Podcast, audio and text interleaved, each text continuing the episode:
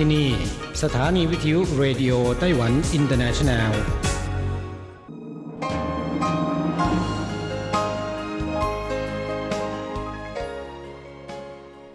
งขณะนี้ท่านกำลังอยู่กับรายการภาคภาษาไทยเรดิโอไต้หวันอินเตอร์เนชันแนล หรือ RTI ออกกระจายเสียงจากกรุงไทเปไต้หวันสาธารณรัฐจีน เป็นประจำทุกวันนะครับ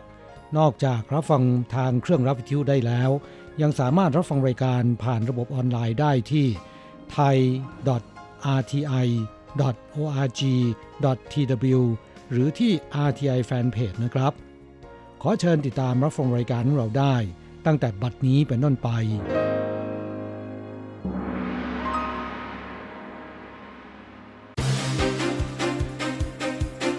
ต่อไปขอเชิญติดตามรับฟังข่าวเด่นประจำสัปดาห์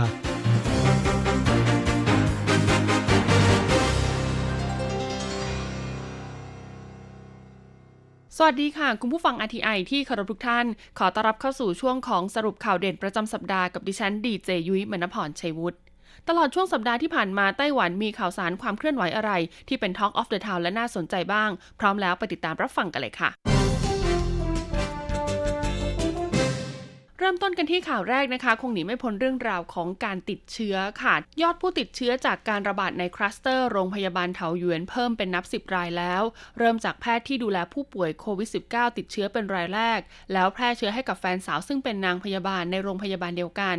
พยาบาลท่านดังกล่าวได้แพร่เชื้อให้กับคุณย่า ส่วนผู้อนุบาลชาวเวียดนามนะคะที่ติดเชื้อโควิด -19 ก็พบว่า เคยพบปากกับแพทย์ที่ติดเชื้อรายแรกในห้องผู้ป่วยไทม์ไลน์ของพยาบาลอีกคนค่ะที่ติดเชื้อโควิด -19 นะคะ ก็ได้มีการแพร่เชื้อให้กับสามีแล้วก็บุตรสาว แรกสุดนะคะ เปิดเผยเพียงว่าไปยังตลาดนั้นเหมือนนครเทาหยวน ต่อมาค่ะก็ได้เปิดเผยไทม์ไลน์สามีเพิ่มเติมนะคะ ว่าได้มีการไปรับประทานอาหารทะเลที่ร้านกวางเตือในวันที่ 12 มกราคม วันที่ 16มกราคมค่ะไปกินบะหมี่หอยนางรมที่ไทเป แล้วก็ไปซื้อของที่ร้านขนมฟูหลง วันที่17นะคะไปร้านน้ำเต้าหู้อี้ผินจินทังส่วนบุตรสาวค่ะนอกจากจะไปทำงานที่ร้านมอสเบอร์เกอร์สาขา A7 ของรถไฟฟ้าสายสนามบินเถาหยวนแล้วนะคะ วันที่ 16 ค่ะยังได้ไปกินอาหารที่ร้านอาหารแมคโดนัลล์สาขาเถาหยวนซันหมิงด้วยนะคะ ซึ่งหลังไทม์ไลน์ของผู้ติดเชื้อแพร่ออกไปค่ะ ตลาดนันเหมือนนะคะ ก็ได้ทำการปิดฆ่าเชื้อศูนย์บัญชาการโรคระบาดไต้หวันได้ตีวงค้นหาผู้สัมผัสใกล้ชิดกับผู้ป่วยยืนยันนะคะจากเทาหยวนขยายออกไปจนถึงกรุงไทเปเนื่องจากสำนักงานทนายความแห่งหนึ่งในตึกไทเป 101 ออกแถลงการยืนยันว่าพนักงานคนหนึ่งเคยสัมผัสกับผู้ป่วยรายที่ 864 แล้วมาทำงานปกติขณะนี้ค่ะพนักงานคนดังกล่าวถูกแยกกักตัวอยู่ในบ้านส่วนเพื่อนร่วมงานนะคะได้เฝ้าระวังอาการตัวเองอยู่ที่บ้านและสำนักงานทนายความเนี่ยก็ได้ทำการฆ่าเชื้อแล้ว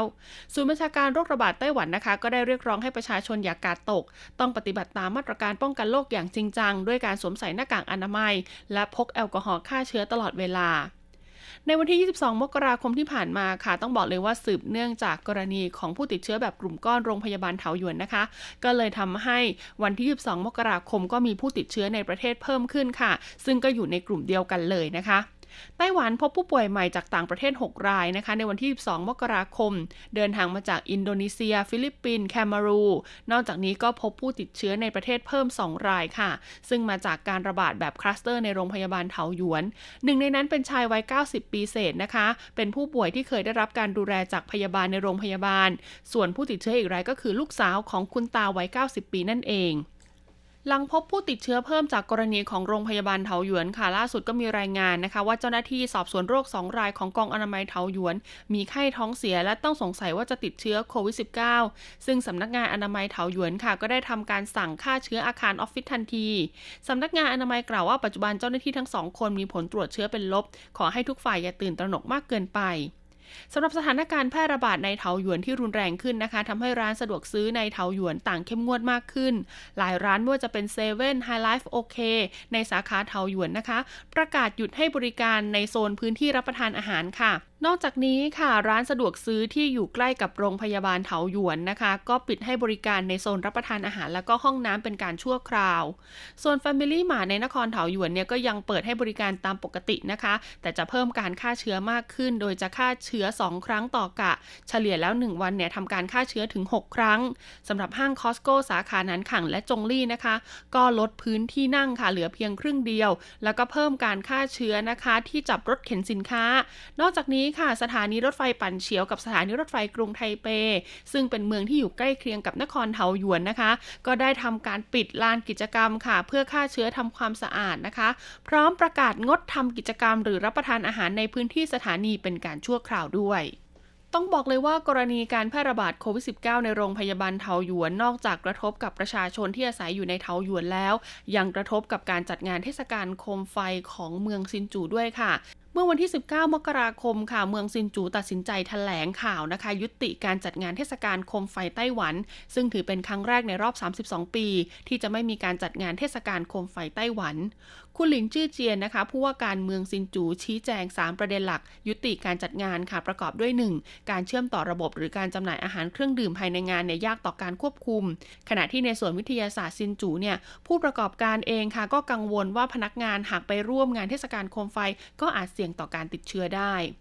นอกจากนี้ค่ะผู้ว่าการเมืองต่างๆก็ทยอยนะคะ ตัดสินใจยุติการจัดกิจกรรมช่วงตรุษจีน ก่อนที่งานเทศกาลโคมไฟไต้หวันจะประกาศยกเลิกด้วยนะคะ งานเทศกาลโคมไฟซินผู่เมืองซินจู งานดอกไม้ไฟชีตูเมืองจีหลง งานโคมไฟเถาหยวนเกาสงไถจง และงานโคมลอยผิงซีของนครนิวไทเปกก็ยกเลิกทั้งหมด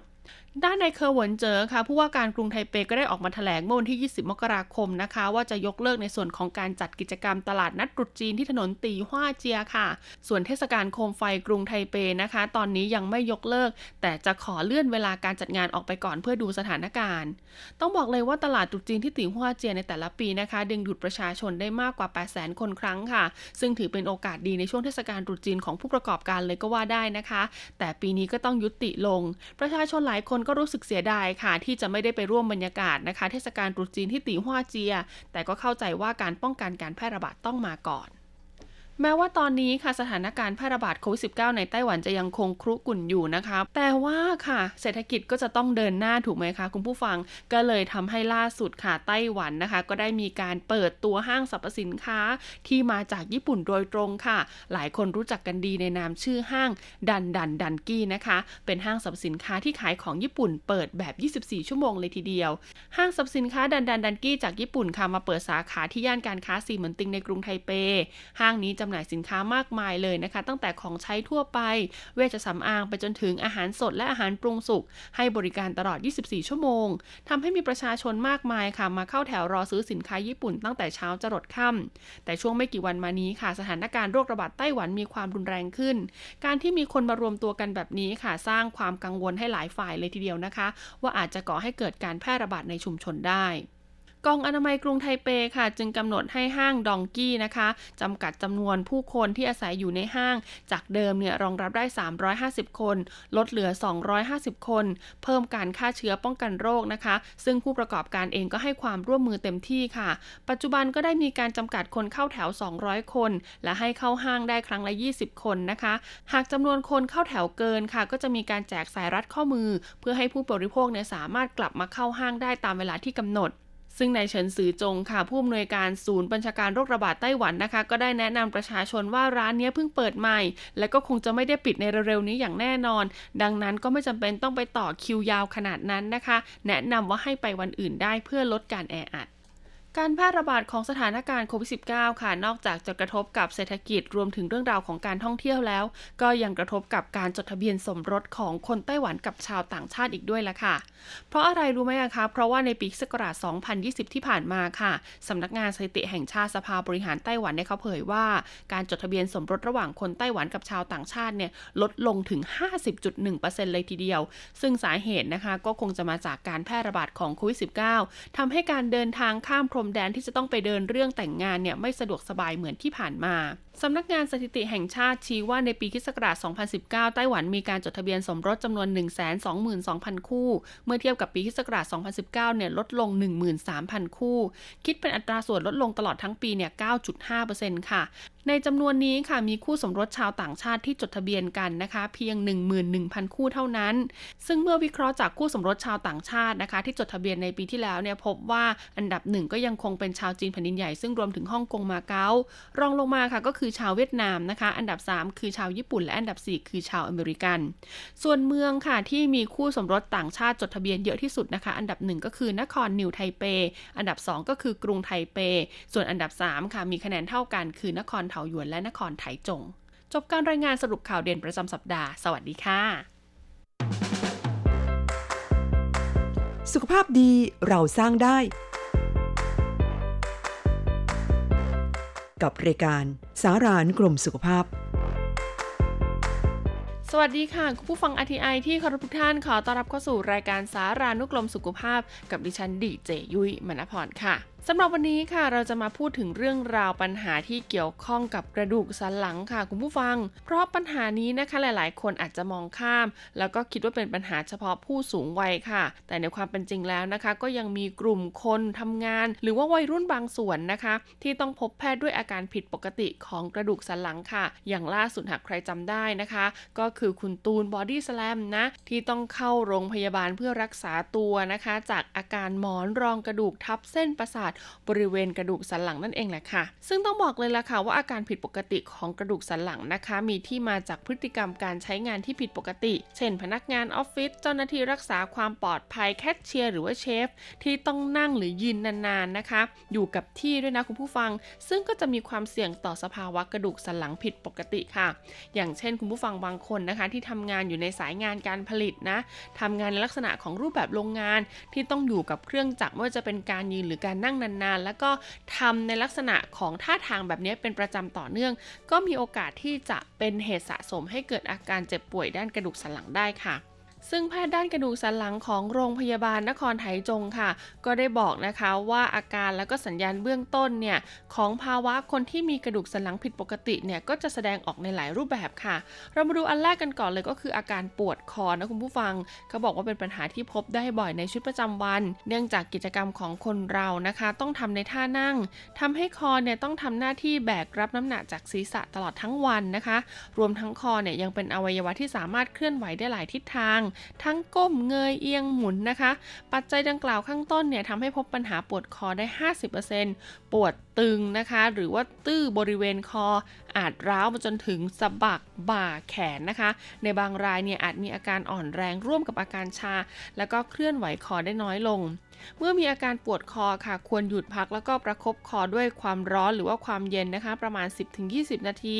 แล้วก็ใช้เครื่องพยุงคอหรือว่าผ้าขุนหนูนะคะ ม้วนให้หนาๆแล้วก็ยาวพอที่จะรับน้ำหนัก ผ่านไว้รอบคอค่ะ เพื่อจำกัดการเคลื่อนไหวแล้วก็ลดแรงกดจากน้ำหนักของศีรษะนะคะ หรือบางคนเนี่ยอาจจะรับประทานยาแก้ปวดก็ได้นะคุณผู้ฟังถ้าปวดมากๆนะคะ แต่หากรับประทานต่อเนื่องกันประมาณ 3 วันแล้วเนี่ยอาการยังไม่ดีขึ้นก็ต้องรีบไปพบแพทย์ทันที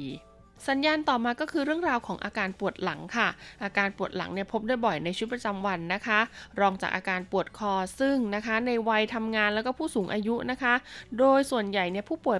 80-90%เนี่ยจะหายได้เองภายใน 4-8 สัปดาห์ ดังนั้นค่ะการปฏิบัติตัวที่ถูกต้องเนี่ยจะช่วยลดอาการปวดหลังลงได้ แต่หากคุณนะคะปฏิบัติตัวถูกต้องแล้ว ยังไม่หายจากอาการปวดหลังเนี่ยก็ต้องรีบไปพบแพทย์เช่นเดียวกันต่อมาก็คืออาการปวดบริเวณบั้นเอวหรือสะโพกนะคะคุณผู้ฟังเขาบอกว่าอาจมีอาการปวดร้าวค่ะ ตั้งแต่สะโพกลงมาจนถึงขานะคะอาจจะเป็นเป็นหายหาย หรือบางคนเนี่ยปวดตลอดเวลา หรือบางคนปวดเฉพาะการนั่งหรือยืนในบางท่าเท่านั้นนะคุณผู้ฟังบางรายเนี่ยอาจมีอาการชาขาอ่อนแรง หรือว่ามีปัญหาเกี่ยวกับการปัสสาวะอุจจาระผิดปกติด้วยค่ะดังนั้นหากเกิดอาการดังกล่าวนะคะก็ควรต้องรีบพบแพทย์ทันทีค่ะ เพราะว่ามีความเสี่ยงที่จะกระทบกระเทือนต่อกระดูกสันหลังได้ด้วยซึ่งวัยที่มีความเสี่ยงเกี่ยวกับปัญหากระดูกสันหลังนะคะ สามารถเกิดขึ้นได้ทุกช่วงอายุค่ะ ถ้าเป็นวัยเด็กหรือวัยรุ่นเนี่ย ก็อาจจะเสี่ยงต่อโรคกระดูกสันหลังคดโดยอาจจะเกิดขึ้นแบบไม่ทราบสาเหตุที่ชัดเจนนะคะ ถ้าเป็นวัยทำงานค่ะ ก็อาจจะเกิดอุบัติเหตุที่หลัง หรือเกิดจากการใช้งานเช่นยกของหนักยกของผิดท่า การออกกำลังกายเคลื่อนไหวไม่ถูกต้อง การสะบัดคอเร็ว หรือการก้มเงยเป็นเวลานานๆเนี่ยก็มีผลเช่นเดียวกันนะคะ สำหรับผู้สูงอายุค่ะก็จะมาจากความเสื่อมของร่างกายนะคะ กระดูกเนี่ยอาจมีภาวะยุบตัวกระดูกพุนนะคะ หรือว่ากระดูกแล้วก็ข้อต่อเนี่ยอาจจะมีหินปูนมากจนเกินไปค่ะ ต้องบอกเลยว่าเรื่องราวปัญหาเกี่ยวกับกระดูกสันหลังเนี่ยยังไม่หมดเพียงเท่านี้นะคุณผู้ฟังเดี๋ยวเรามาต่อกันในสัปดาห์หน้านะคะสำหรับวันนี้ลาไปก่อนสวัสดีค่ะ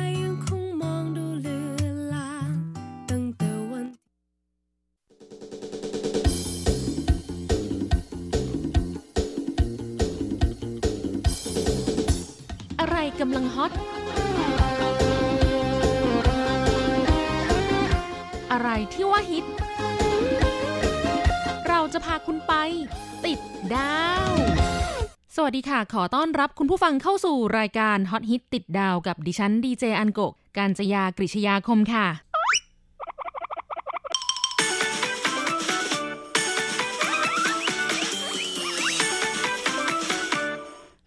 าวที่จะพาคุณผู้ฟังไปติดดาวในสัปดาห์นี้นะคะ เป็นกระแสที่กำลังฮอตฮิตมากเลยแหละค่ะ โดยมีคำกล่าวที่ว่า เด็กๆฮิตดูดาบพิฆาตอสูรส่วนผู้ใหญ่ดูปุยปุยมอก้า ปุยปุยมอก้าคืออะไรนะคะ เป็นผลงานภาพยนตร์การ์ตูนที่กำลังฮอตฮิตในไต้หวันค่ะ ซึ่งในไต้หวันใช้ชื่อว่าปุยปุยเทียนจูสู่เชอเชอเทียนจูสู่ แปลว่าหนูตะเภาค่ะ ส่วนเชอเชอเนี่ยนะคะ ก็คือรถรถที่ปัญญาณพาหนะนั่นเองการ์ตูนเรื่องนี้นะคะเป็นเรื่องราวที่เกิดขึ้นบนโลกเหมือนกับโลกมนุษย์เราเนี่ยแหละค่ะแต่ว่า หนูกลายเป็นรถค่ะ ซึ่งยานพาหนะหลักของมนุษย์เนี่ยเปลี่ยนไปเป็นหนูตะเภาซึ่งก็มีหน้าตาคล้ายกับรถนะคะ โดยเรียกว่าเป็นมอลกามันเป็นยานพาหนะที่สามารถเยียวยาจิตใจ ด้วยดวงตาอันกลมโตและบั้นท้ายกลมๆกกับแขนขาสั้นๆของมันนะคะ ที่วิ่งอย่างขยันขันแข็งด้วยสีหน้าแปลวแววเสมอ ไม่ว่าจะอยู่ในสถานการณ์รถติดขนาดไหนนะคะ ขอเพียงแค่ได้มองดูบั้นท้ายของหนูคันที่อยู่ข้างหน้า ก็จะได้รับการเยียวยาจิตใจ และต่อให้เกิดปัญหาขึ้นนิดนิดหน่อยๆนะคะ มันก็จะมีขนปุยๆนุ่มๆเพราะฉะนั้นไม่ว่าจะเกิดอะไรขึ้นเนี่ยก็สามารถยกโทษให้มันได้ค่ะ แล้วนี้ก็กลายเป็นภาพยนตร์การ์ตูนอนิเมะที่เป็นได้ทุกแนว ทั้งเยียวยาจิตใจ แนวมิตรภาพาพแนวการผจญภัยรวมไปถึงแนวแอคชั่นด้วยนะคะ โดยจะมีสถานการณ์ต่างๆ ที่เกิดขึ้นกับรถเป็นพล็อตหลักของเรื่องนี้ค่ะ ด้วยหน้าตาที่น่ารักของหนูตะเภานะคะ สามารถดึงดูดความสนใจของผู้ชมจำนวนมากได้สำเร็จค่ะพวกมันชอบกินผักกาดหอม และแครอทเป็นอาหาร และแม้ว่าขาทั้งสี่ของพวกมันนะคะ จะดูเหมือนกับยางรถยนต์ แต่เวลาที่วิ่ง ก็ยังคงใช้การเดินดุกดิกดุกดิกไปค่ะ ทำให้การเคลื่อนไหวของพวกมันเนี่ยดูน่ารักและน่าสนใจมากๆเลยนะคะ และรถทุกคันเนี่ยก็จะมีบุคลิกเป็นของตัวเอง และก็ไม่ค่อยสนใจผู้โดยสารที่อยู่ในรถสักเท่าไหร่นะคะแต่มันจะใช้ความคิดของตัวเองในการตัดสินใจว่าจะทำอะไรยังไงนะคะภาพยนตร์การ์ตูนเรื่องนี้โปรโมทโดยสถานีโทรทัศน์ทีวีโตเกียวในญี่ปุ่น แล้วก็สามารถสร้างความฮือฮาได้ในทันทีค่ะ ไม่เพียงแต่ได้รับความนิยมในญี่ปุ่นเท่านั้นนะคะ ก็ยังได้รับความนิยมในไต้หวันด้วยชาวเน็ตบางคนถึงกับกล่าวว่าแม้แต่คุณแม่ของฉันก็ยังดูเรื่องนี้ จึงมีหลายคนถึงกับกล่าวว่าที่ไต้หวันเด็กๆดูดาบพิฆาตอสูรส่วนผู้ใหญ่ดูปุยปุยหมอก้าสำหรับปุยปุยมอก้านะคะทางต้นฉบับที่ญี่ปุ่นเนี่ยเขาใช้คำว่าปุยปุยโมรุกะ ส่วนเวอร์ชั่นภาษาไทยเรียกว่าปุยปุยมอก้าค่ะ ออกอากาศทาง YouTube Channel ช่อง Muse พร้อมกันทั้งของญี่ปุ่นและในประเทศแถบเอเชียที่ซื้อลิขสิทธิ์ไปนะคะ ไม่ว่าจะเป็นฮ่องกงไทย อินโดนีเซียและไต้หวันค่ะเริ่มอ่อนแอตอนแรกเมื่อวันที่ 5 มกราคมที่ผ่านมา แล้วก็จะมีการอัปเดตตอนใหม่ทุกวันอังคารนะคะ ซึ่งจนถึงขณะนี้ ฉายผ่านไปแล้ว 3 ตอนค่ะ ของไต้หวันสามารถรับชมได้ผ่าน YouTube Channel Muse มู่เหมียนควาขีด TW นับจนถึงตอนนี้นะคะ ที่ไต้หวันแต่ละตอนเนี่ยมีผู้ชมประมาณ 2-3 ล้านวิวค่ะ โดยตอนที่ 1 มีผู้ชมถึง3ล้าน6แสนวิวเลยแหละค่ะกระแสนิยมของปุยปุยมอก้านี้นะคะ หลังจากฉายไปไม่ถึง 1 เดือน ก็มีหน่วยงานภาครัฐในไต้หวันหลายแห่งนำกระแสของการ์ตูนเรื่องนี้ไปล้อเลียนทำเป็นโฆษณาค่ะเช่นกองการพัฒนาเศรษฐกิจเทศบาลนครเกาสง ได้นำคาแรคเตอร์รถที่มีสีเหมือนกับหนูตะเภาไปวาดเป็นภาพการ์ตูนโฆษณา โปรโมทการจดทะเบียนการค้าค่ะ โดยเปรียบเทียบว่าขั้นตอนรวดเร็วเหมือนกับขับรถปุยปุยมอก้าวิ่งบนถนนทางด่วน และรถไม่ติดดำเนินการเพียง 30 นาที ก็สามารถจดทะเบียนการค้าและรับเอกสารเสร็จเรียบร้อยส่วนอีกหน่วยงานหนึ่งนะคะ ก็ขอเกาะกระแสของปุยปุยโมก้า ซึ่งก็ถือว่าอึ้งนะคะ ที่เขาก็ลงมาเล่นในเรื่องนี้ด้วยนะคะนั่นก็คือสำนักงงานตำรวจแห่งชาติไต้หวันค่ะ โดยใน Facebook Fanpage ของสำนักงงานตำรวจแห่งชาติไต้หวันนะคะ เขาได้มีการโพสต์ข้อความและรูปวาดการ์ตูนน่ารักน่ารักที่นำมาจากฉากในเรื่องค่ะ โดยมีเนื้อหาให้ความรู้แก่ประชาชนว่าเหตุการณ์ในการ์ตูนปุยปุยมอก้าเนี่ยซึ่งใช้หนูตะเภาแทนรถ มีการกระทำผิดกฎหมายอะไรยังไงบ้าง และมีโทษปรับเท่าไหร่นอกจากจะดึงดูดความสนใจจากประชาชนได้เป็นอย่างดีแล้วนะคะ ก็ยังให้ความรู้แก่ประชาชน เพื่อที่จะได้รับทราบข้อกฎหมายไปด้วยในตัวค่ะ ฉากที่ตัวการ์ตูนกระทำความผิดตามกฎหมายก็อย่างเช่น 1. ขับรถแล้วเล่นโทรศัพท์มือถือไปด้วยคนขี่มอเตอร์ไซค์มีโทษปรับ 1,000 เหรียญไต้หวัน ส่วนถ้าเป็นคนขับรถยนต์จะมีโทษปรับ 3,000 เหรียญไต้หวันค่ะ 2. ไม่สนใจสัญญาณไฟจราจร ฝ่าฝืนจะถูกลงโทษปรับตามกฎหมายข้อกำหนดโทษการใช้เส้นทางจราจร ซึ่งก็แล้วแต่กรณีความผิดค่ะ 3. โดยสารรถแล้วต้องคาดเข็มขัดนิรภัย ฝ่าฝืนมีโทษปรับ1,500เหรียญไต้หวัน ถ้าโดยสารบนทางด่วนแล้วไม่คาดเข็มขัดนิรภัย มีโทษปรับตั้งแต่3,000ถึง6,000เหรียญไต้หวันค่ะและ 4. กระทำผิดกฎหมายอื่น ๆ เช่นในเรื่องมีเหตุการณ์โจรปล้นธนาคารค่ะ ก็ต้องรับโทษตามกฎหมายอาญาเป็นต้น ส่วนกระแสความนิยมในหมู่ประชาชนนะคะ ก็ถึงขั้นว่ามีประชาชนไต้หวันที่เข้าไปในเว็บไซต์แพลตฟอร์มของสภาพัฒนาแห่งชาติสำหรับรวบรวมรายชื่อเสนอหัวข้อประชามตินะคะ เขาก็ไปเปิดประเด็นในหัวข้อ สนับสนุนให้รัฐออกนโยบาย รับรองสิทธิ หนูตะเภาให้ขึ้นรถไฟได้ เหมือนกับสุนัขและแมวค่ะซึ่งก็เป็นการเปิดประเด็นหัวข้อนี้เมื่อวันที่ 18 มกราคมที่ผ่านมานะคะ ผ่านไปแค่ 5 วันเท่านั้นค่ะ วันที่ 22 มกราคมมีผู้ลงชื่อสนับสนุนมตินี้แล้ว 1,131 คนค่ะ ซึ่งตามกฎแล้วนะคะ ภายในระยะเวลา 2 เดือน หลังจากเปิดประเด็นหัวข้อ และถ้ามีผู้ลงชื่อสนับสนุนตั้งแต่ 5,000 คนขึ้นไป ก็จะเข้าสู่กระบวนการที่หน่วยงานภาครัฐจะต้องตอบสนองในประเด็นดังกล่าวค่ะก็ถ้าดูจากกระแสความนิยมแล้วนะคะ มีความเป็นไปได้เหมือนกันค่ะว่า พอถึงกำหนดสิ้นสุดการรวบรวมรายชื่อนะคะ ในวันที่ 18 มีนาคม อาจจะมีผู้สนับสนุนเกิน 5,000 คนก็เป็นได้ค่ะ ในประเด็นที่ว่านี้นะคะ ก็เกิดจากประสบการณ์ของประชาชนที่เลี้ยงหนูตะเภา เขาบอกว่าเลี้ยงมา 3 ปีแล้วนะคะ ช่วงเวลาที่ผ่านมาเนี่ยก็เกิดความยากลำบากเวลาจะเดินทางกลับภูมิลำเนาแต่ละครั้งค่ะคือเขาเดินทางด้วยรถไฟและรถไฟความเร็วสูงนะคะ แต่ถูกเจ้าหน้าที่ปฏิเสธไม่ให้นำหนูขึ้นรถ ทั้งที่ก็ใส่กรงเรียบร้อย ก็เลยต้องจบด้วยการคืนตั๋วรถไฟ แล้วก็เปลี่ยนไปนั่งรถบัสแทนค่ะ แต่การนั่งรถบัส เนี่ยก็จะต้องซื้อตั๋วโดยสารสำหรับสัตว์เลี้ยงให้หนูด้วยอีก100 เหรียญ ก็เลยอยากให้รัฐบาลเปลี่ยนกฎเกณฑ์นี้ใหม่ค่ะ คือเขาบอกว่าถ้าจะเอาหนูไปฝากที่โรงแรมสัตว์เลี้ยงนะคะ เขาก็รู้สึกเป็นห่วงหนูว่ามันจะเครียด ไม่ชิน กลัวหนูจะป่วยนะคะในกรณีนี้เนี่ยก็มีชาวเน็ตบางส่วนที่มีความคิดเห็นแย้งนะคะ บอกว่าถึงจะมีกรงแต่ก็ไม่สามารถรับประกันได้ว่า หนูจะไม่หลุดออกมานะคะ บางคนก็ไม่สบายใจค่ะบอกว่ากลัวหนูเห็นแล้วจะร้องไห้ ไม่ใช่ทุกคนที่รับได้นะคะ เพราะว่าหนูของคุณไม่ได้ น่ารักสำหรับทุกคนค่ะด้านบริษัทรถไฟความเร็วสูงหรือเกาเทียนะคะก็ ออกมาตอบถึงกรณีนี้ว่า เนื่องจากพิจารณาถึงการยอมรับได้ของผู้โดยสาร ที่จะมีสัตว์เดินทางมาด้วยบนรถนะคะ แตกต่างกัน และพื้นที่บนขบวนรถก็มีอย่างจำกัด ทำให้ปัจจุบันนี้นะคะ รถไฟความเร็วสูง อนุญาตให้นำสัตว์เลี้ยง 6 ชนิด เท่านั้นที่สามารถโดยสารรถไฟด้วยได้ ได้แก่ สุนัข แมว ปลา กุ้ง เต่าและกระต่ายค่ะส่วนการรถไฟไต้หวันหรือไถเทียตอบถึงกรณีนี้ว่า ไม่สามารถอนุญาตให้นำสัตว์ขึ้นมาโดยสารรถไฟได้ เนื่องจากเกรงว่าจะส่งผลกระทบต่อสุขอนามัยนั่นเองค่ะ นอกจากนี้แล้วนะคะก็ยังมีข่าวเด็ดค่ะ ที่เป็นกระทู้ของชาวเน็ตได้โพสต์ลงในเว็บบอร์ด PTT ซึ่งก็เหมือนกับกระทู้พันทิปของไทยนะคะในห้อง Women Talk เจ้าของกระทู้เขาได้โพสต์ข้อความว่า กระแสของการ์ตูนปุยปุยมอลกาทำให้ผู้คนเธออยากเลี้ยงหนูตะเภานะคะ เขาก็อยากจะเตือนประชาชนไต้หวันทุกคนว่า หนูตะเภาเป็นสัตว์สังคมต่างจากแมวที่สามารถอยู่บ้านได้ตามลำพังนะคะ ถ้าเลี้ยงเดี่ยวๆไม่ได้เลี้ยงทีละสองตัวให้มันมีเพื่อนแล้วก็ พวกมันอาจเป็นโรคซึมเศร้าได้ค่ะ เขารู้สึกเป็นห่วงสังคมว่าเดี๋ยวอีกหน่อยพอคนเห่อเลี้ยงหนูตะเภากันนะคะ สุดท้ายเลี้ยงไม่ไหวก็จะกลายเป็นกระแสที่เอาหนูไปทิ้งอีกค่ะมนุษย์ควรเคารพศักดิ์ศรีในการมีชีวิตของสัตว์เลี้ยง ดังนั้นคิดให้ดีก่อนที่จะซื้อน้องมาเลี้ยงที่บ้านนะคะ กระทู้ที่ว่านี้นะคะ ก็ได้จุดประกายให้เกิดการแลกเปลี่ยนความคิดเห็นสนทนากันอย่างมากในหมู่ชาวเน็ตไต้หวันค่ะ บางคนที่เคยเลี้ยงหนูตะเภานะคะก็คอมเมนต์ว่า คนเลี้ยงจะมีค่าใช้จ่ายคงที่15,000 เหรียญไต้หวันต่อเดือน เดือนละครั้งเป็นเวลา2ปีค่ะบางคนบอกว่าขอร้องเลยว่าอย่าเลี้ยง โดยเฉพาะถ้าคุณยังไม่สามารถแยกหนูแฮมสเตอร์กับหนูตะเภาออกนะคะว่ามันต่างกันยังไง และถ้าเลี้ยง2ตัวนะคะต้องคิดให้ดีด้วยว่าค่าใช้จ่าย ค่ารักษาพยาบาลในอนาคตเนี่ยจะต้องเสียอีกเท่าไหร่ แล้วก็จะต้องให้ความรักคอยดูแลเอาใจใส่มันด้วย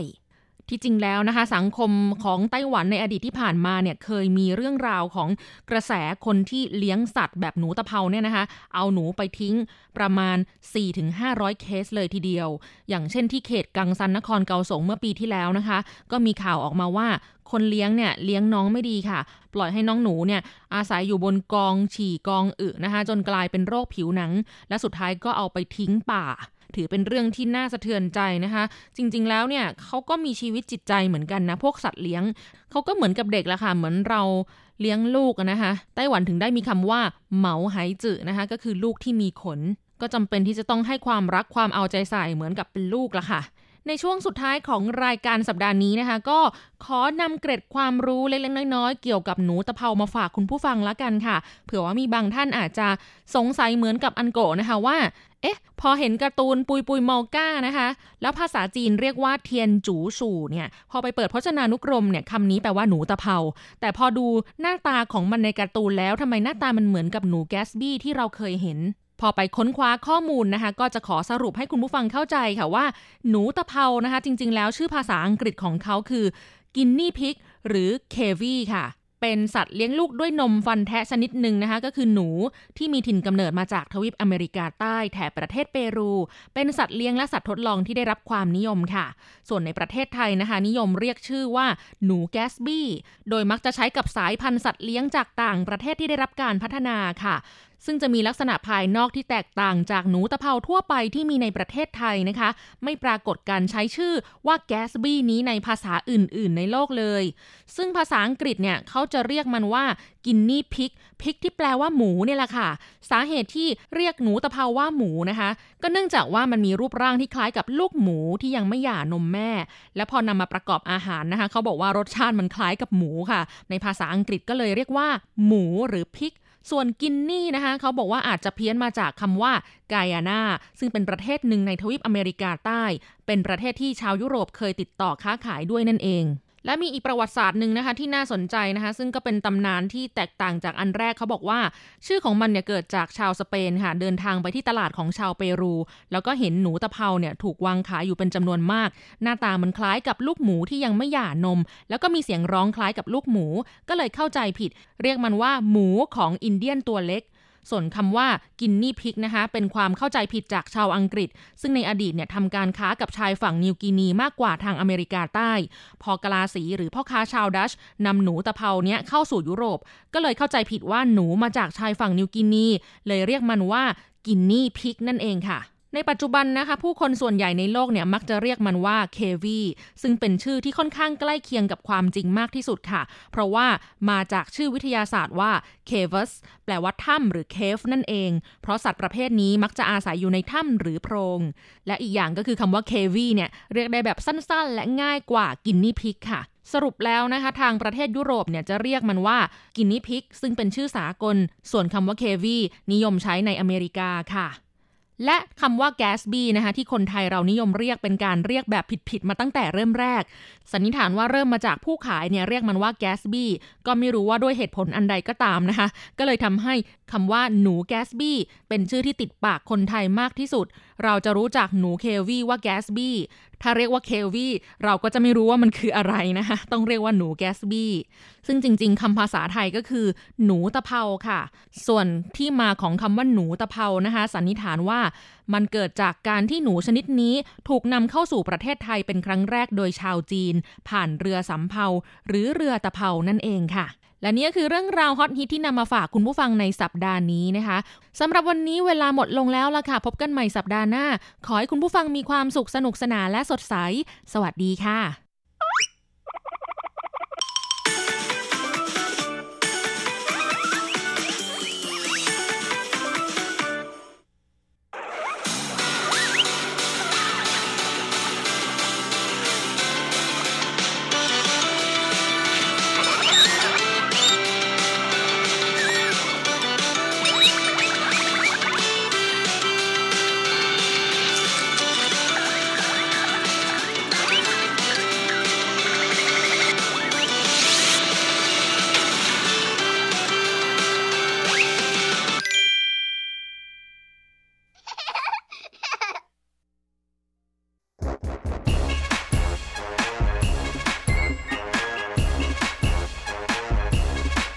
โยโยโยโยโยขาขาขาเมาทั้งหลายล้อมวงกันเข้ามาได้เวลามาสนุกกันอีกแล้ว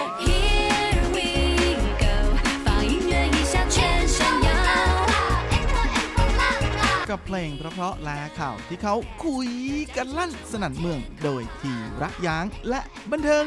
.com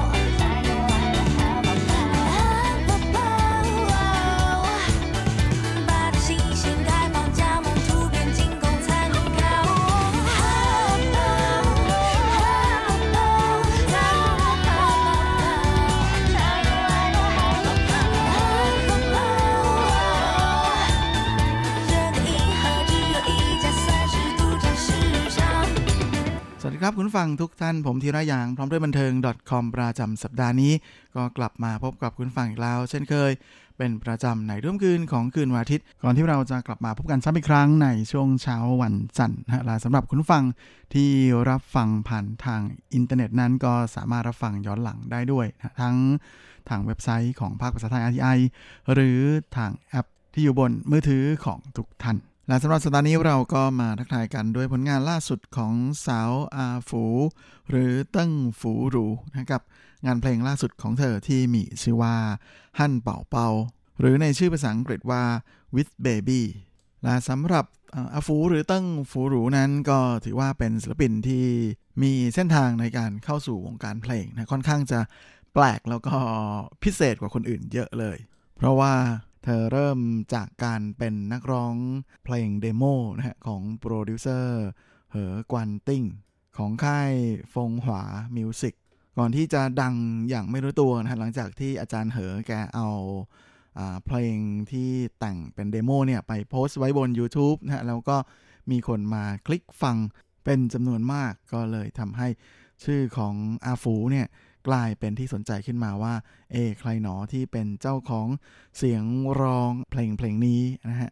แลต่อมาก็เลยมีค่ายเพลงฟงหวานี่แหละนะ โดยเท่าแก่เนี้ยคนใหญ่คนโตแห่งวงการบันเทิงนั่นก็คืออาเจ๊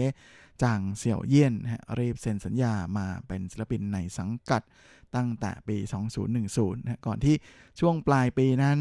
จะมีการปล่อยอาฟูเนี่ยให้มา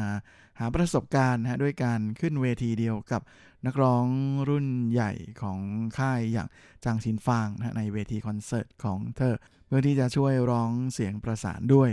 และช่วงที่เธอออยู่ระหว่างรอการออกอัลบั้มเพลงนั้นนะฮะเจ้าตัวก็ไม่ได้ปล่อยเวลาให้ว่างเปล่าเธอยังมีผลงานไปฝากแฟน ๆ ของเธอบน YouTube หลายเพลงนะฮะไม่ว่าจะเป็น Nothing on You ที่เธอหยิบเอาเพลงของ Bruno Mars นะฮะมาร้องเอง ก็ดังเหมือนกันนะเพราะว่าแค่เพียงอาทิตย์เดียวเนี่ยยอดคลิกฟังคลิกชมนะฮะก็มากถึงเกิน 1 ล้านคลิกนอกจากนี้แล้วเธอก็ยังได้ร้องเพลงของศิลปินดังๆ หลายคนนะฮะในจุดนี้ก็มีงานเพลงที่มีชื่อว่าชิงฮวาฉือ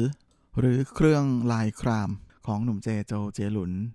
ที่ทำสถิติ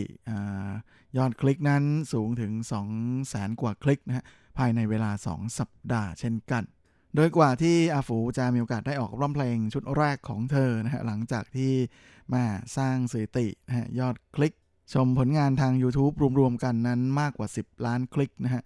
ในช่วงเดือนพฤษภาของปี 11นะ2011อัลบั้มเพลงชุดแรกของเธออยู่ไหลรู้สึก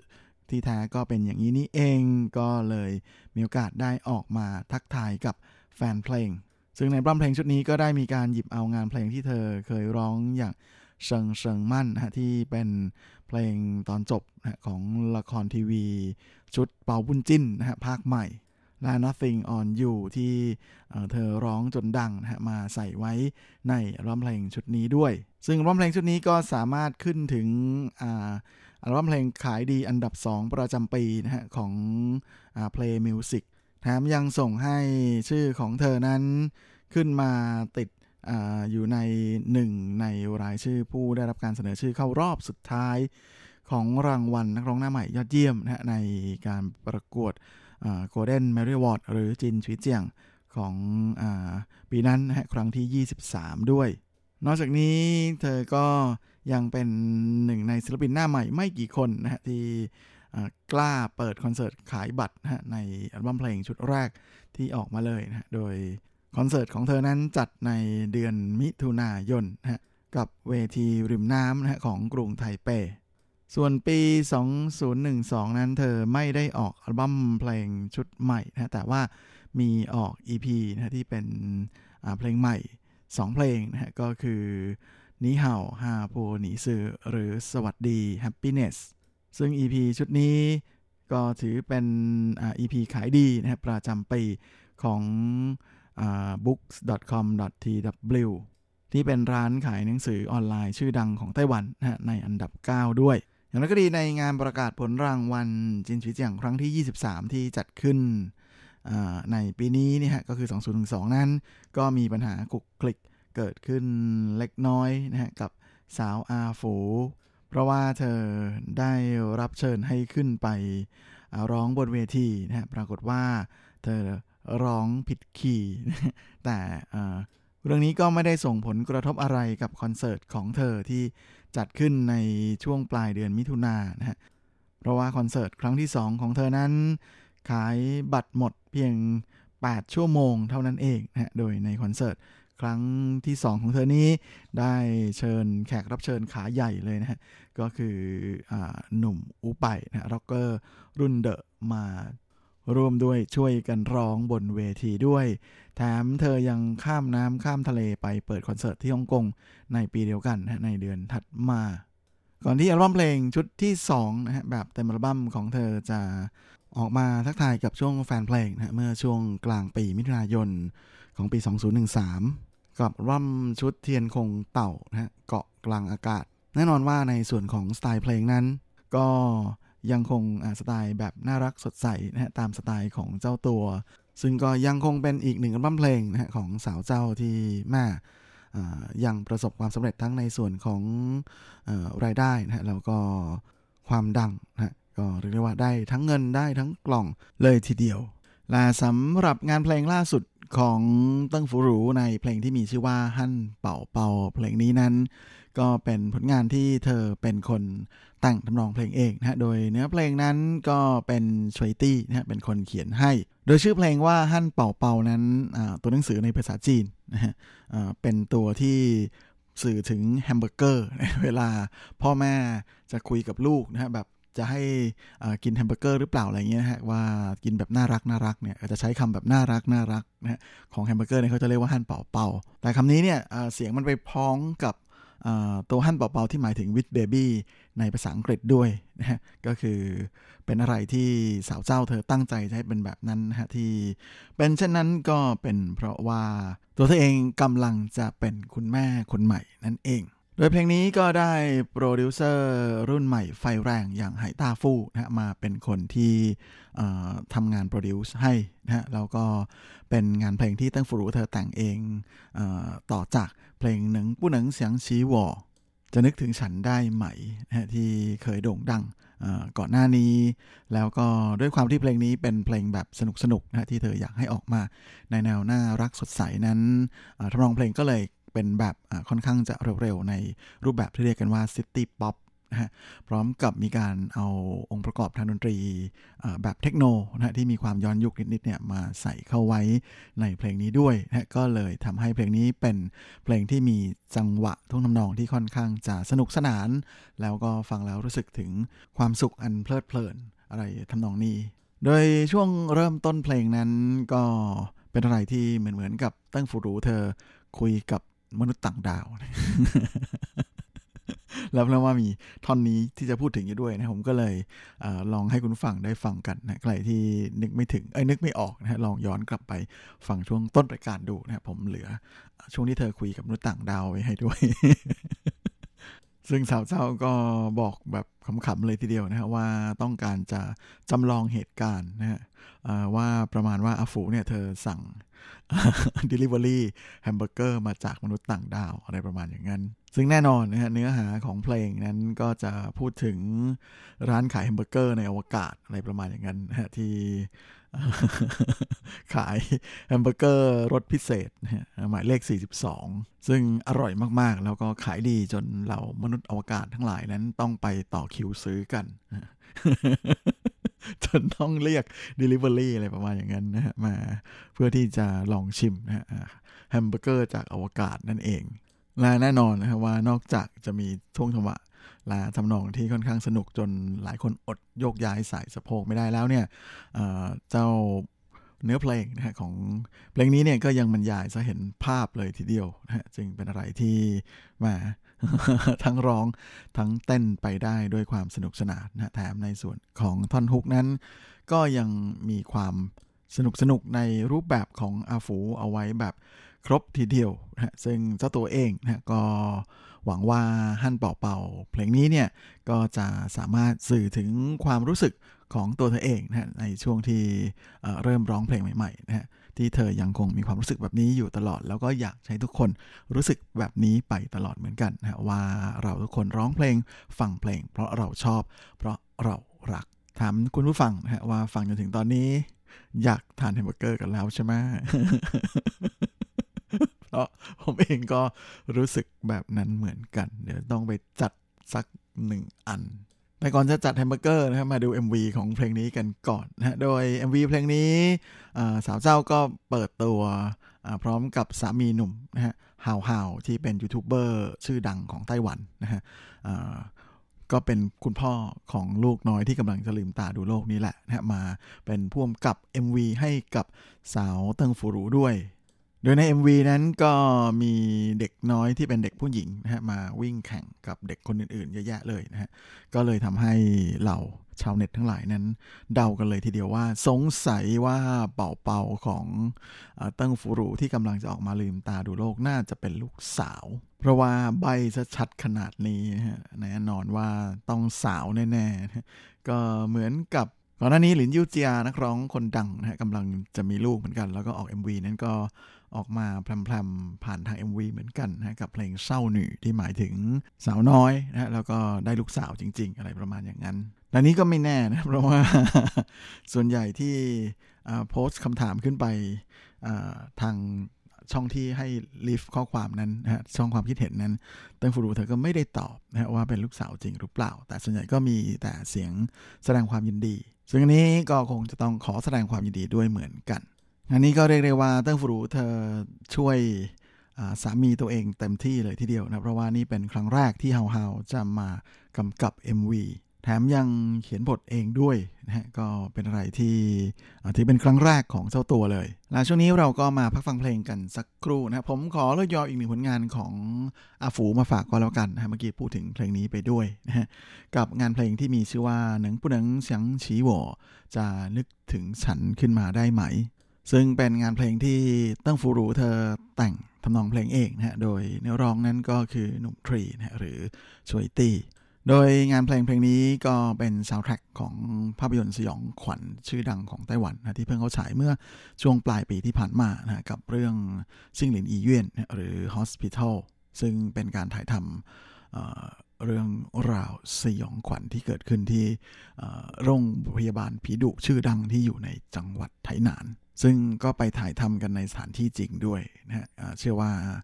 คุณฟังที่เคยฟังอะไรๆในไต้หวันในช่วงเดือนผีก็น่าจะรู้จักโรงพยาบาลนี้เป็นอย่างดีผมเคยหยิบมาพูดหลายครั้งแล้วนะว่าเป็นหนึ่งในสถานที่ยอดฮิตที่หนุ่มสาวไต้หวันนิยมไปทดสอบความกล้ากันในช่วงเดือนผีหรือช่วงอื่นๆก็ตามนะแต่จริงๆเขาปิดไม่เข้านะฮะเป็นว่าใครอยากเห็นบรรยากาศก็ลองไปหาหนังเรื่องนี้ชมดูกันนะครับ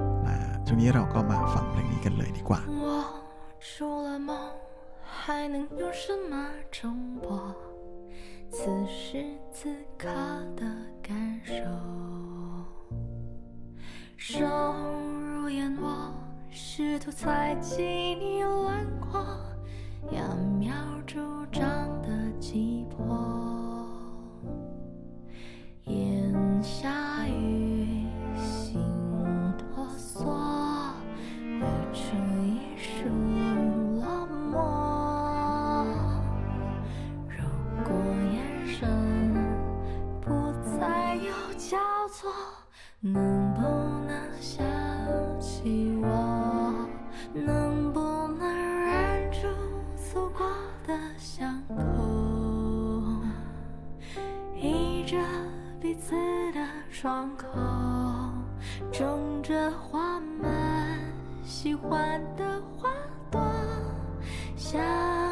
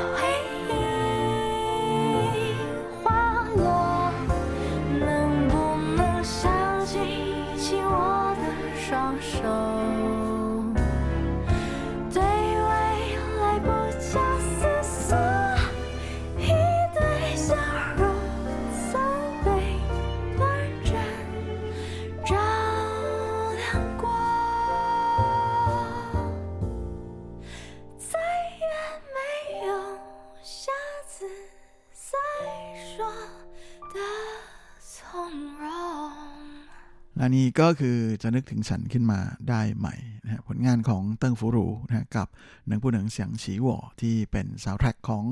ภาพยนตร์เรื่องซิงหลิน อีเวนนะโรงพยาบาลซิงหลิน หรือในชื่อภาษาอังกฤษว่า Hospital นะช่วงนี้เราก็มาเข้าสู่ ช่วงท้ายของรายการกันกับข่าวคราวความเคลื่อนไหวที่น่าสนใจในว่าบันเทิงกับช่วงของซุปซิปดับขอ Baby boy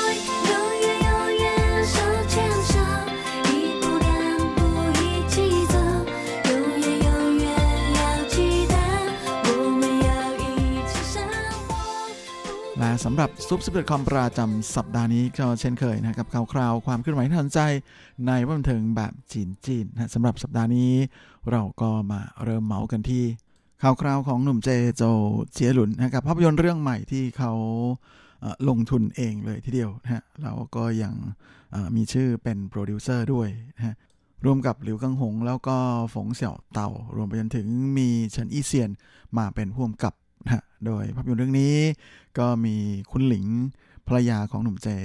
กับอย่างเฉาเย่วหนิงนะฮะมาแสดงนำแล้วก็ยังมีดาราดังๆ อีกทั้งฟันอีเฉินเอ่ยเคยอยู่ลุนนะฮะแล้วก็เกาอิงเฉียน กับภาพยนตร์เรื่องชื่อจ้าฟงหยินหรือในชื่อภาษาอังกฤษว่าเนจ้าซึ่งเพิ่งจะเข้าฉายในไต้หวันได้แค่ประมาณอาทิตย์เดียวนะฮะแต่ก็โอ้โห สุดยอดมาก ๆนะสัปดาห์แรกที่เข้าสายสามารถทำรายได้ในการออกสายในไทเปนั้นทะลุ 10ล้าน NT แล้ว ตอนนี้ก็มีคอหนังบางคนออกมาบอกแล้วด้วยนะว่าดูไป 5 รอบแล้ว เพราะว่าอยากจะดูรายละเอียดของออื่นๆในเรื่องนะฮะและแน่นอนว่าหลายคนก็บอกเลยว่าตอนแรกก็ไม่ได้คาดหวังอะไรนะเพราะเป็นหนังที่โจเจลุนคือขายความเป็นโจเจลุน แต่ว่าหลังจากดูแล้วเนี่ย ก็รู้สึกว่าบทมันดีมาก ๆ เลยนะฮะมีทั้งหัวเราะมีทั้งร้องไห้ แล้วก็จังหวะของหนังนั้นค่อนข้างจะกระชับมากๆนะการได้ชมในจอใหญ่เนี่ยถือว่าเป็นอะไรที่ดีแล้วก็เพอร์เฟกทีเดียว ส่วนใหญ่ก็ฟันธงไปในทำนองเดียวกันว่ามันน่าดูกว่าที่คาดไว้เยอะประมาณอย่างนั้นซึ่งทางหลิวกังหงนะฮะที่เป็นโปรดิวเซอร์ของภาพยนตร์เรื่องนี้นะฮะก็ให้สัมภาษณ์กับสื่อเหมือนกันบอกว่าจริงๆก็เราวางแผนที่จะโปรโมทนั้นเพียงแค่ประมาณ 2 สัปดาห์นะฮะแต่ว่าการที่หลังจากที่มีโอกาสได้เข้าไปนั่งชมพร้อมกับผู้ฟังแล้วเนี่ยก็รู้สึกเลยว่า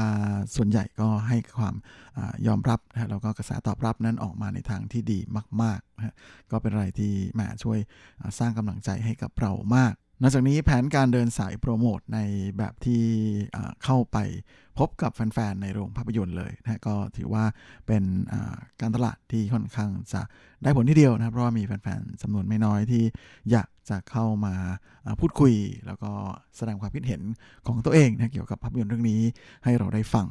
ในขณะที่ฝงเสี่ยวเต่านะอีกหนึ่งโปรดิวเซอร์นั้นก็บอกเลยทีเดียวว่ามาสัปดาห์แรกเนี่ยเป็นอะไรที่เครียดสุดๆแล้วสำหรับในส่วนของอรายได้จากการเข้าฉายนะตอนนี้ก็ค่อนข้างจะโล่งระดับหนึ่งเลยนะหลังจากที่กระแสตอบรับออกมาดีมากรอบนี้ก็ยังมีการตัดภาพการขับรถแข่งนะฮะของหนุ่มเจมาใส่ไว้ในช่วงท้ายนะฮะของภาพยนตร์ด้วยนะฮะโดยแฟนๆ จะมีโอกาสได้เห็นหนุ่มเจและหวังจินไข่นะฮะขับรถแบบแหมสุดเท่โดยเฉพาะหวังจินไข่ที่จะขับ AE86 ที่เป็นรถดังในการ์ตูนเรื่อง Initial D ซึ่งก็ถือเป็นภาพยนตร์เรื่องแรกของโจเซลุนด้วยนะฮะที่เขามาแสดงเป็นตัวเอกก็คือโทไห่นะฮะที่ขับรถส่งเต้าหู้นะฮะก็คือ AE86 คันนี้แหละ เอไม่ใช่ต้องบอกว่ารุ่นนี้แหละ คันนู้นไม่รู้ไปไหนแล้วนะเอาใครที่สนใจอยากจะดูมาเท่ๆของโจเจลุนก็อย่าลืมนะครับมาลองไปหาชมกันดูได้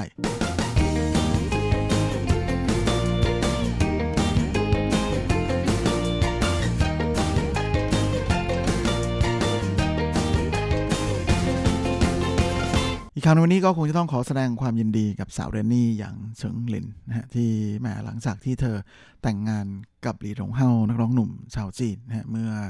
อสองปีก่อนนั้นก็รู้สึกว่าพอปีที่แล้ว เจอพิษโควิดเข้านะฮะไม่ได้เจอหน้ากันประมาณ 300 วันเลยทีเดียวนะฮะล่าสุดเจ้าตัวก็ได้โพสต์บน IG ของเธอเองนะฮะว่าตอนนี้พ้นช่วงกักตัวแล้ว นั่นก็หมายความว่าสาวเจ้านะแอบไม่ต้องแอบนะบินไปที่เมืองจีนเพื่อไปหาสารมีหนุ่มเรียบร้อยแล้ว ซึ่งเจ้าตัวนะฮะและนี่ก็ได้โพสต์บนไอจีนะว่าเจียนเมียนเลอะพบหน้าแล้วนะก็ถือว่าแหมเป็นการพบกันหลัง 300 กว่าวันที่แยกจาก จริงๆ ช่วงก่อนหน้าที่อย่างชังลินเธอจะโพสต์ว่า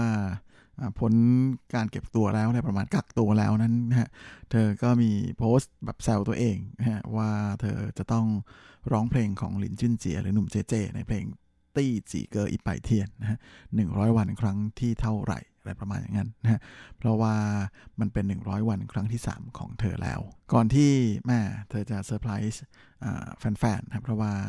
ผ่านไป 3 วันก็รีบโพสต์ประกาศข่าวดีเลยนะทั้งในส่วนของการพ้นระยะเก็บตัว แล้วก็การมีโอกาสได้เจอหน้ากัน แน่นอนว่าแฟนๆ ขาเผือกนั่นก็อยากรู้ ว่าไปเจอกันที่ไหนยังไงอะไรนะเพราะว่าอย่างเชิงหลินไม่มีโพสต์รูปอะไรขึ้นมาเลยนะแค่คำพูดไม่กี่คำเท่านั้นเองนะทางฝาาผู้จัดการส่วนตัวก็บอกว่าบอกง่ายๆเหมือนกันนะว่าขอบคุณที่เป็นห่วงเป็นใยนะแล้วก็แฮปปี้นิวเยียร์อะไรประมาณอย่างนั้น โดยทางต้นสังกัดเองก็ไม่ได้บอกข่าวนะฮะ ว่าเธอไปเที่ยวนี้ไปเมืองจีนเนี่ย ไปมีคอนเสิร์ต ไปโชว์ตัว หรือว่ามีงานอะไร หรือว่าแค่ไปพบสามีนะครับรวมทั้งไม่ได้บอกด้วยนะว่าจะไปนานแค่ไหนนะจะอยู่จนพ้นตรุษจีนเลยหรือเปล่าหรืออะไร แต่แม่ก็ขอแสดงความยินดีด้วยก็แล้วกันนะว่าสุดท้าย ก็ได้เจอหน้ากันจนได้ จริงๆก็เข้าใจอยู่หรอกนะว่าน่าจะคิดถึงกันไม่น้อยเพราะจริง ๆ แต่งงานกันยังไม่ถึงปีเลยนะต้องมาอยู่แยกกันอยู่ตั้งแม่สามรอยเกือบเกือบปีเลยนะฮะอีก 2 เดือนก็ครบปีแล้วก่อนหน้านี้ยังชลินเองก็เคยร้องไห้บนเวทีคอนเสิร์ตของเธอด้วยนะเพราะว่าในเดือนพฤศจิกที่ผ่านมานั้นเธอเปิดคอนเสิร์ตในไทเปอารีนา ใช่ไหมฮะ แล้วก็มีการฉายภาพวิซีอาของหลีหลงเฮาด้วยนะฮะ เป็นแบบออนไลน์สดๆเลยนะก็เล่นเอาสาวเจ้าน้ำตาซึมเลย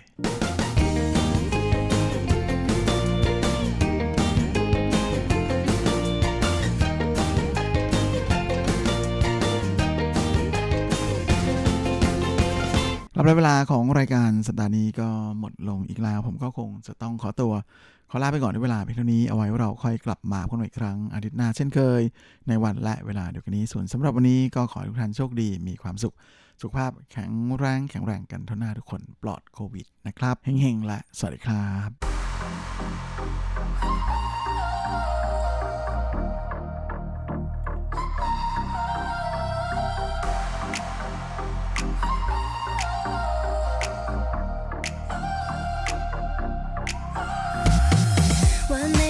一个沉默人的念头，想在他耳边说：醒醒吧，恶魔！我们身体里有一座皇宫，围墙却过分雕琢。泪滴写映是泪。